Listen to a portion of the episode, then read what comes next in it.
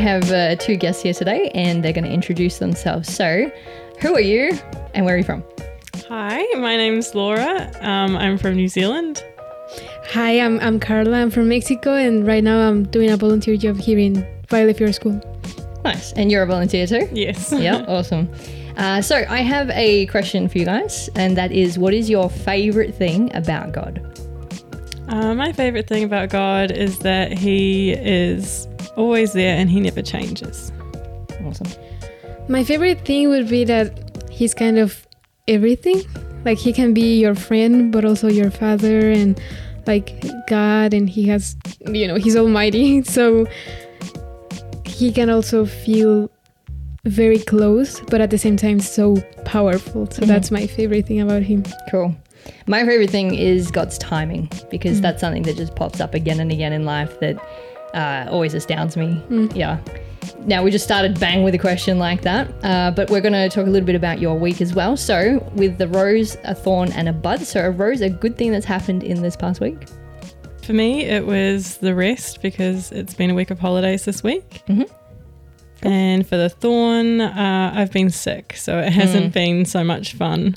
No. And for the bud, I'm really excited for all of the events and trips that are coming up in the next school term.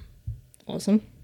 I guess my rose would be movies because they're great and I've watched a lot of them lately. Um, a thorn that I've been missing my family Hmm. a bit lately and also with the weather so like foggy and everything. It's nice, Mm. but also it makes me want to be around them, you know. hmm And what is it? Bud. A bud. Yeah, something you're looking forward to? yeah, I'm looking forward to, I guess, uh, what I'm doing after this volunteer job. I'm Hmm. really excited about that. So yeah. Cool. Awesome. Now, I have a question, another question that you can just um, hear. Have you ever asked or heard the question, where do bad things come from or why do bad things happen? Have you ever asked that or heard that question? I've heard that question. Definitely yeah. heard. Yeah. Yeah, and I've grown up with the the you know thinking that bad things have come from Satan being in the world. Uh, not that they come from God, but sometimes people aren't sure where these things come from. Um, but so I always thought, you know, the bad things in the world they come from Satan. But then I read this story in the Bible which really challenged my thinking about this. So we're going to go into that today. Uh, basically, there's a big group of people called the Israelites. They're slaves in Egypt. God asked Moses to lead the Israelites to freedom with the help of God. Moses is a bit hesitant because it sounds like a big job. And God says, Well, we'll have your brother come on board and he'll help you with the public speaking side of things. So you may recognize that story a little bit. Um, we're going to quickly read about when God presents this idea to Moses at the burning bush. And Karla, if you can read Exodus 3, verse 7 to 12. Yes, it says, The Lord said, I have indeed seen the misery of my people in Egypt. I have heard them crying out because of their slave drivers, and I am concerned about their suffering. So I have come down to rescue them from the hand of the Egyptians and to bring them up out of the land into a good and spacious land, a land flowing with milk and honey, the home of the Canaanites, Hittites, Amorites, Perizzites, Hivites, and Jebusites. And now the cry of the Israelites has reached me, and I have seen the way the Egyptians are oppressing them. So now go. I am sending you to Pharaoh to bring my people, the Israelites, out of Egypt. But Moses said to God, Who am I that I should go to Pharaoh and bring the Israelites out of Egypt? And God said, I will be with you, and this will be the sign to you that it is I who have sent you. When you have brought the people out of Egypt, you will worship God on this mountain. Okay, dokie. So, well, is there anything that stands out to you guys in this passage? And is there anything that we learn about God here? I think if you're scared to do something, He'll always bring help. Mm-hmm. I also like how he says, like, this will be the sign to you. Like, he Mm, gives him a clear sign of, oh, when you see this again, when you are here again, you will know that it was me, your God. Mm-hmm. Exactly, because Moses is doubtful, and then God immediately comforts him, saying, "I'll be with you." And then, yeah, presents a sign, and he says, "When you have brought the people out of Egypt, and you will worship on this mountain." So there's a lot of definites here. So yeah, Yeah. that's that's cool. There is a sign, um, and God is compassionate because He wants to bring them out of slavery into a good land. So we'll keep going. And Laura, if you read verses 16 to 19 in Exodus 3. Sure.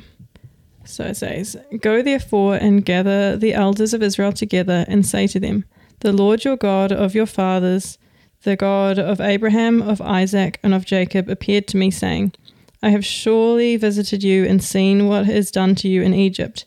And I have said that I will bring you up out of the affliction of Egypt to the land of the Canaanites and the Hittites and the Amorites and the Perizzites and the Hiv- Hivi- Hivites and the Jebusites to a land flowing with milk and honey.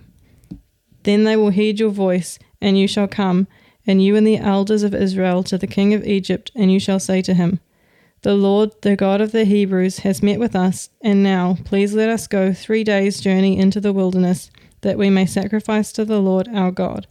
But I am sure that the king of Egypt will not let you go, no, not even by a mighty hand. Okay. So what I think is interesting here is that um, he says, I have said, and so, okay, it's positive. Uh, the elders will listen, positive. It's all very, uh, you know, uh, affirming and certain. And then, boom, verse 19, this, uh, but I am sure that the king of the Egypt will not let you go, no, not even by a mighty hand. So it's like, what? He's Like, like, how was he so sure? well, and he's just God has told them, "You will worship me on this mountain when you come out." But boom, no, Yeah. not even by a mighty hand, he will let you go. so that first thing was like, hang on a second, what? But if you read that in another version, so that was the New King James version. If you read that in um, the New International version, it says, "But I know that the king of Egypt will not let you go unless a mighty hand compels him." So it kind of sounds something different Yeah. That's kind of God going, okay, by a hand, a mighty human hand, he's not going to let you go. But unless it's a God mighty hand, then he'll let you go. So verse 20 then therefore says, so after this emotional roller coaster of uh, he's not going to let you go. He says, So I will stretch out my hand and strike Egypt with all my wonders, which I will do in its midst. And after that, he will let you go. So then it's reverted back to, but with my God mighty hand, Yeah. he'll let you go. Oh, okay, it's positive again. So that's interesting. A little bit of emotional roller coaster. Mm. The outcome, therefore, is that they'll be let go, right? Yeah. But is it? So we keep reading. And Karla, if you could read Exodus 4, verse 21. Yeah, it says, The Lord said to Moses, When you return to Egypt, see that you perform before Pharaoh all the wonders I have given you the power to do. But I will harden his heart so that he will not let the people go. Okay, did you pick something up in that verse? Yeah, this is something that I've never understood. Like, why Okay. does he say that he will harden the Pharaoh's heart? Right? Yeah. And this is it. This is where my crisis started. Yeah. Someone, someone when I was living here at Vejlefjord came to me and they said, Pharaoh's heart got hardened by God. Like, what? And I was like, no, no, no, no, that's not God's character. And then I read this and I'm like, what? It, it says, but I will harden his heart so he will not let the people go. So this emotional roller coaster continues. So it's interesting you've also had this thought. Yeah, like it, it never makes makes sense because, well, at, at first, I guess you can see the power of God when He says, like He knows Pharaoh. He says He won't let you go by a human hand, uh, but then I will, you know, do something, and then by my power He will let you go. And then He's saying that, but then He comes and say, I will harden his heart. So it, it feels like kind of unfair to the Pharaoh. Why would He do that to him if he it's part of his plan, you know. He wants them to go. Why would he, Yeah. like, kind of stand in the way? Yeah. And this isn't a standalone verse because you you could think, oh, maybe it's just an interpretation thing. But this idea of God hardening Pharaoh's heart is said 10 times in the next 10 chapters, from chapters 4 to 14. So we're not going to read them all, but um, we'll just take a few. So I'll read this next one in Exodus 7 3 to 5.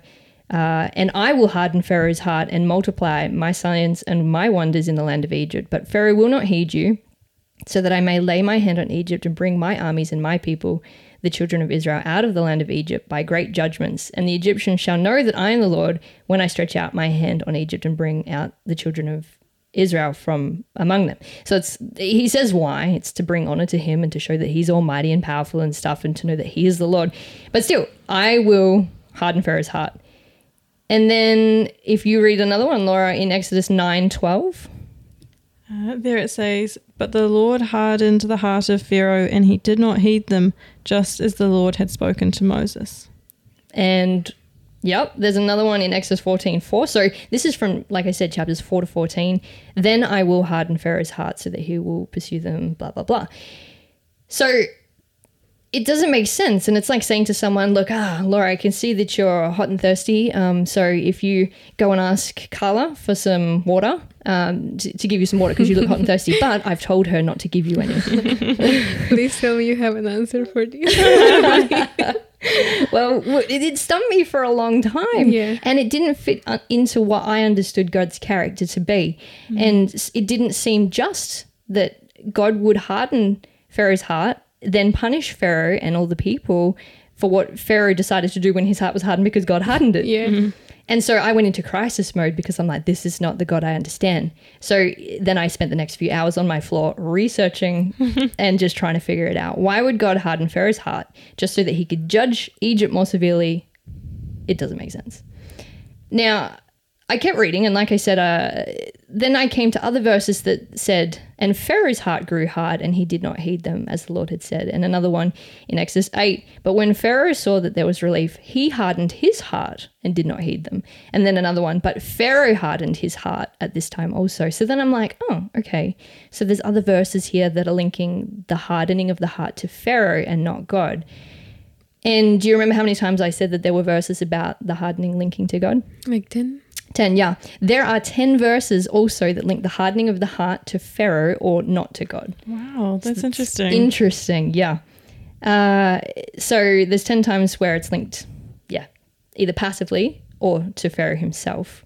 Wait, wait, wait. So instead of God, God hardening Pharaoh's heart, he does it himself? Or Yeah, so there's 10 verses where it says something about God hardened his heart, God hardened Pharaoh's, hardened Pharaoh's heart, and then there's 10 verses where it's something like that he hardened his heart, Pharaoh hardened his oh, heart, okay. Pharaoh hardened his own heart, his mm-hmm. heart was hard, his heart grew hard, that kind of thing. Mm-hmm. But there's 10 10, it's an even split. So that's interesting. Hmm. Uh, and so then I also, in my research, I tend to look at the words, and then I go into the Hebrew and the Greek words, and because you know they have different meanings. Too. In English, it's mm-hmm. hardened, one word, but in Hebrew, there's actually three different words, and they um, have slightly different meanings. Um, and this would be a lot easier if you guys had the verses in front of you. We could highlight and then highlight the different words. So we're not going to go too much into it, but basically, there's one that means firm or rigid, so hardened, firm, rigid. There's another one that means severe or unfeeling. And then there's another one that means to honor oneself or insensible. So these things do have different meanings, but in English, it just says hardened, hardened, hardened. Uh, and also, there's these things called static verbs, which means if that Hebrew word is used, you can't tell if it's God or Pharaoh's action. But then, in time and translating the Bible, people have changed it to a passive verb, which then reads that God is doing the hardening. So that's something to keep in mind too. That there's different versions of the Bible interpretations, translations that can also affect how we read and think about things. Then I thought, okay, Pharaoh's heart got hardened. Hmm, what kind of a guy was Pharaoh before this? So, what do we know about Pharaoh? Is he a great guy? What do you know about Pharaoh? I don't even know which pharaoh was this. Like, do we have? Of course, there's history, right, about him in the Well, Bible. is there? Yeah. I mean, he kept the Israelites as slaves, so he Yeah. can't have been too great. Well, yeah, yeah, yeah. but also uh, how the other pharaohs before him had done that, right? So I'm sure, yeah. I mean, it doesn't it doesn't excuse still keeping the Israelites, right? But like shows a hard heart. Mm-hmm. So I guess we know that as context of his behavior or his personality. Mm-hmm. Yeah, e- exactly. It's not like we read about this cool guy that then boom, God's hardened his heart and he becomes Yeah. all evil. He he has kept slaves and uh, you know has yes made a population kill their own you know or have their kids killed. Uh, Moses came wanting to free the people and it wasn't like oh yes I understand what you're going through yeah I'll let you go kind of thing, you know. So he doesn't seem like he's got a soft heart to start with. Yeah. I don't know. Do you have something to add? I, I was, it kind of occurred to me, I wonder where his mother was in all this. I mean, Moses' mother, the, Mhm. the daughter of the Pharaoh. Yeah. Does she care? I don't know. Do we know what he, what she did when Moses goes to the desert? No, right? No, and well, because this is the thing, because Moses is a bit of identity crisis because he's a Hebrew Yeah. who survived the kids getting killed, and then the Pharaoh who's ordered that you know babies get killed and stuff. Then his wife takes on a Hebrew kid, Yeah. and then raises it as a son, and so yeah. So the the Pharaoh now that Moses is talking to is not the one that got the kids killed, but he didn't. Uh, he's not let the people go in in any case because if yeah, if that makes sense. Yeah. Wait, is this the one where Moses could have been the Pharaoh in place of him? Well, yeah, well, he was the brother he of the yeah. Pharaoh, yeah. So he's It's, like coming, a, it's a stepbrother. yeah, Interesting. yeah. Another point is that uh, do we have free will?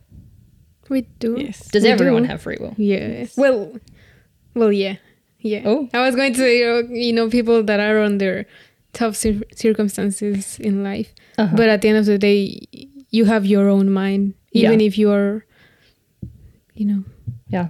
yeah, God has given us free will to Yeah. choose. Yeah. And so in in knowing this also, and this is a big factor about God giving us free will, and we already know that, then then God can't influence Pharaoh's heart in that way of boom hardening, because then he's influencing his free will, right? So you know, it's kind of like there's there's a lot written actually by Ellen White in Patriarchs and Prophets and stuff. But uh, one thing she says is that that someone who's been tempted by something will be more readily tempted the second time. You know, you you do something, you go down a path of you know being mean, then you keep kind of keep going down that. It it, it requires something to turn back the other way. And so um, even if someone has come to help correct. And here it says God speaks to men through his servants, giving warnings and cautions and trying to bring them back onto the right path. And everyone has an opportunity to fix these things in their lives. But if you refuse to be corrected, then you, it's easier to repeat and go down that trail. Uh, but that God can't stop you from doing that because you have free will to choose. So this idea of Pharaoh already having a hard heart makes sense. Uh, and that now that we know, you know, you get more resistant, you build up a callus, you're going to kind of continue being that way. So if, if we kind of think, okay, Pharaoh's heart was already a bit hard at least, uh, then I wondered, okay, there's 10 times where it says that God hardened his heart and 10 times where Pharaoh's heart was hardened. What came first? That's what I was like, okay, we know that both have had, you know, influence on this. But what does it mean then when it says that God hardened his heart? Well, that's what we're going to come to. Okay. Because, yeah, what does it mean Yeah. even to harden the heart? So I thought, okay, what's mentioned first as who hardened, as the cause for hardening Pharaoh's heart? Uh, and so in the first ones we read in chapters four and seven, God is mentioned as the reason God hardened his heart. But it's both, I will harden his heart. It's in future tense. So I will harden his heart, and this is what's going to happen, basically. But then the it's first in chapter nine where it's written that the Lord hardened the heart of Pharaoh. So the first times it's just I will, future tense, and then it's chapter nine where it says the Lord hardened the heart of Pharaoh. And from the first mention of I will harden his heart, it's actually the seven next times that any hardening of heart is mentioned is Pharaoh hardening his own heart. Hmm. So that's quite interesting. Seven out of the 10 times that Pharaoh is mentioned as hardening his own heart happens before the first time that it's mentioned that God hardened his heart. That's interesting. Yeah. Yeah. So then I was kind of like, okay, this is making a little bit of sense. I hope it's making sense for you guys as well. Yeah. Uh, do you remember how many plagues there were? 10. 10. Also, 10 is the number of the day. Uh, in the first five plagues that God sent, I'm not going to get you to recount what they are, but the hardening of the heart happens by Pharaoh. So the first five plagues, it is linked to Pharaoh hardening his own heart. Um, or Pharaoh's heart became hard, something passive that isn't related to God. Pharaoh hardened his own heart. Uh, yep, for all of those. So then from then there's only actually four out of the ten plagues. Number six, eight, nine, and ten, which are linked to uh, God hardened Pharaoh's heart. So most of them are linked to Pharaoh hardening his own heart anyway, especially the first ones. So that's interesting also, because from the start, it's again showing that his heart was hardened. Do you guys have any thoughts? I wonder if maybe towards the halfway mark, Pharaoh was getting a little bit sick of it, you know, and he was thinking maybe maybe I should just get it over and done with. But God was like, no, hold it out until the end, buddy. We got more coming. Yeah, because I guess God knew how they were going to be, but there was no end in Pharaoh's kind of. But why would there be ten. Perfect number. number. I wonder maybe if the Israelites themselves needed to see a bit more to really Mm. be convinced that Mm. God was working here. Yeah. Yeah, maybe it has to do with the Israelites, right? More than Pharaoh himself. Yeah, it could do. Or that the God's just a compassionate guy who's giving more and more chance and opportunity for people to go, Mm. oh, okay, Yeah, this true. is something mighty because you know those first few plagues pharaoh's magicians were able to reenact. So Yeah. then it's easy to go oh no no no you know. Because pharaoh was considered a god as well. Mm. so uh, god our god is a compassionate patient god who's just taking time. And yes it's like oh 10 plagues golly that's a lot. But it's so that eventually they can go okay well pharaoh's magicians can't do that. So maybe this other god is more powerful. Maybe i do want to go with these israelite people Yeah, the other Egyptians. yeah Yeah, that's true. yeah, and and like you say, even the Israelites might have been doubting and going, "Oh, Yeah. but Pharaoh's magi- magicians can do this too." I think it's interesting that even split of 10-10.